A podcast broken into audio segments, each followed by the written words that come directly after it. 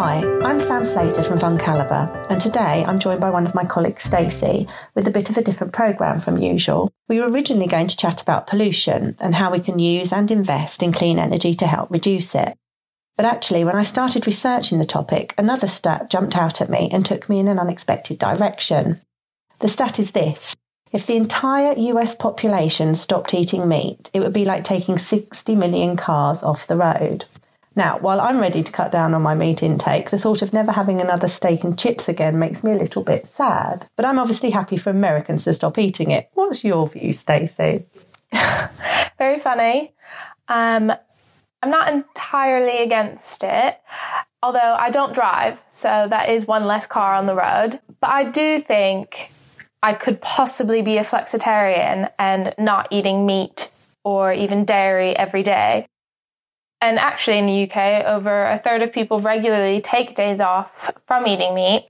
And meat free Mondays are becoming increasingly popular. So it's not just us Americans who are thinking about cutting down meat. Um, but it is true, the livestock industry has an enormous carbon footprint. Uh, cows, sheep, poultry farming accounts for 18% of human produced greenhouse gas emissions worldwide. And that's more emissions from those ships and planes, trucks, cars, everything put together. Wow, I find that quite shocking. Me too. It was something that I spoke to Eva Cairns, an analyst at Aberdeen Standard Investments, about when we spoke um, about our climate change podcast together. And she actually had more on this, and I think she says it best. Yeah, and the other thing that needs to be tackled with agriculture is the amount produced that is wasted. So I think about a third of all food produced is wasted. Again, that was mentioned in the latest IPCC report, and that contributes to about 10% of greenhouse gas emissions globally. I mean, this is this is the size of the emissions of the whole European Union, and that's huge.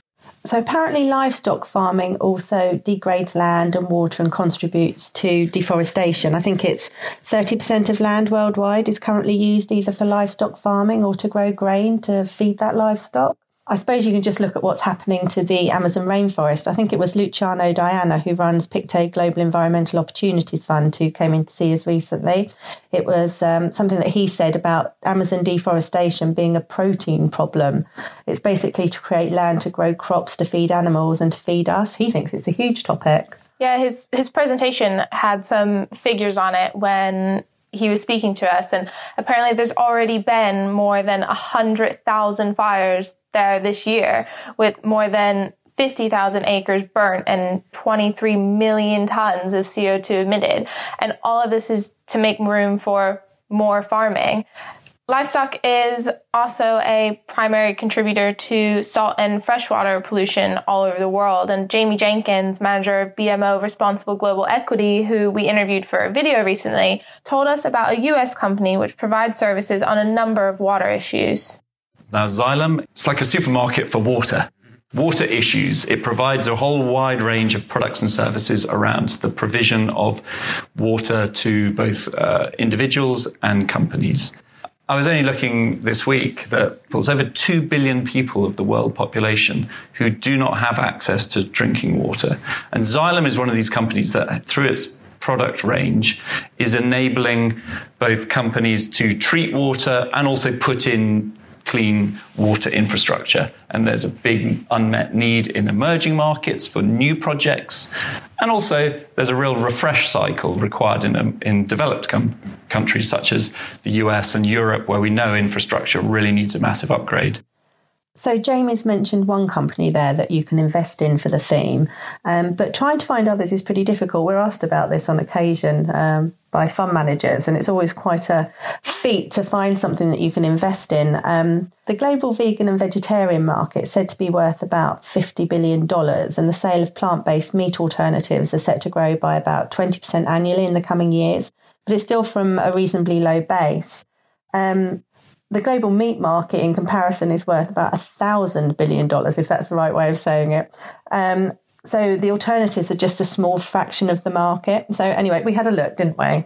Yeah, there's there's some companies out there, of course. There's Impossible Foods that launched its Impossible Burger 2.0 in more than 5,000 restaurants worldwide, including Burger King in the US. Um, Beyond Meat is another meat free burger company that's had similar success and listed on the stock market very recently. But I actually couldn't find a fund manager that had invested in the IPO to ask them. However, again, when I was talking to Eva about it, a flexitarian herself, she was saying that it was a very successful IPO and it really changed the perception of growth of a company that's going into plant based alternatives. And she thinks is really exciting. It's an exciting market where we'll see revolution in the next decade in terms of what we can consume and what we can produce. Carl Stick, manager of Rathbone Income Fund, who also happens to be a vegan himself, he had uh, something to say about this too when he came in to see us recently. Beyond Meat is, is, is, a fascinating business. I mean, it came to the market, I think, at $25 and got as high as 235 240 one day. Um, valuing it is really difficult. It's fascinating. The very fact that there was this investor appetite shows that people are interested in this technology. But it's, it's not so difficult. I think there are lots of companies looking at ways of producing plant based alternatives to try and get meat eaters thinking, I can have something different. I can make a choice today to have something different. The technology is getting better, but I'm not sure that the barriers to entry are always going to be there. It may be a first first person past the post may may get a better prize, but I'm not sure from the investor's point of view um, how easy it is to actually value these businesses. But it's definitely interesting, and the, the high profile nature of that IPO um, shows how uh, interesting investors are in this area. But as we've said, it's still a very small market. It's complicated for more mainstream companies. For example, Guinness is not made using animal products, but it was filtered using isinglass made from fish bladders which made it unsuitable for vegans, obviously. And drink makers Diageo, which is holding in quite a few elite rated and elite radar funds, such as AXA Framington UK Select Opportunities, Investec UK Alpha, Smith Williamson Enterprise, Threadneedle UK Extended Alpha.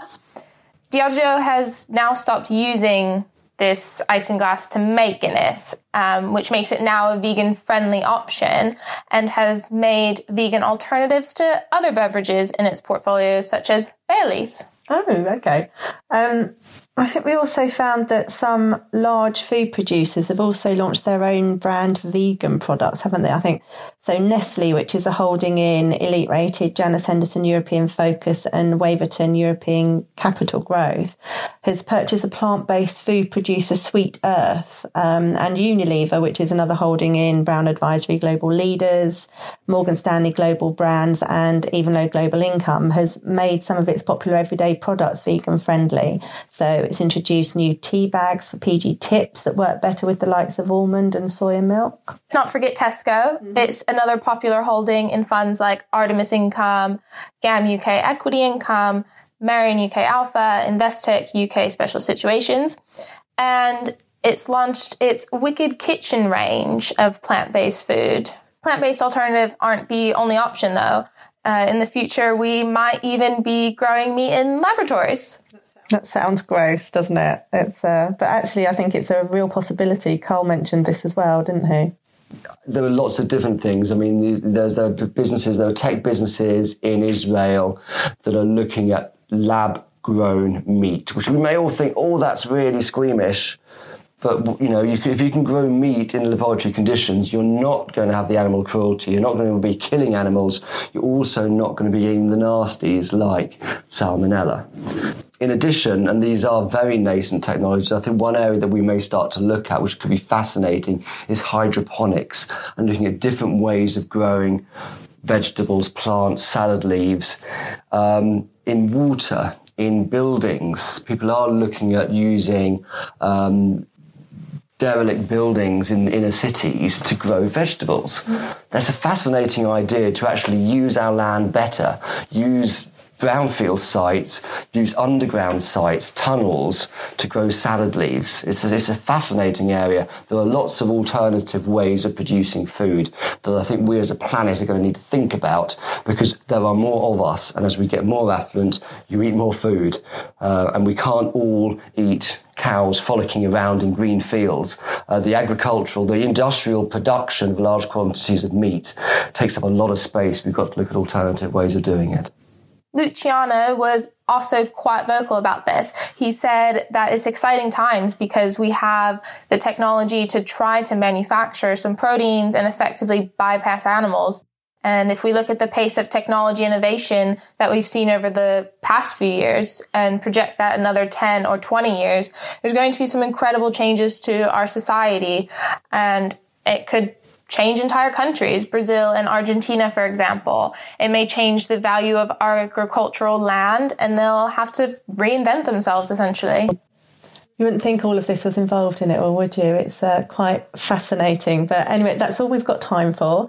Um, we better get back to researching all that clean energy that we were going to talk about. Um, but if you'd like to listen to more of our Investing on the Go podcast, please subscribe to fundcalibre.com. Please remember we've been discussing individual stocks to bring investing to life for you. It's not a recommendation to buy or to sell. The fund may or may not still hold these stocks at the time of your listening.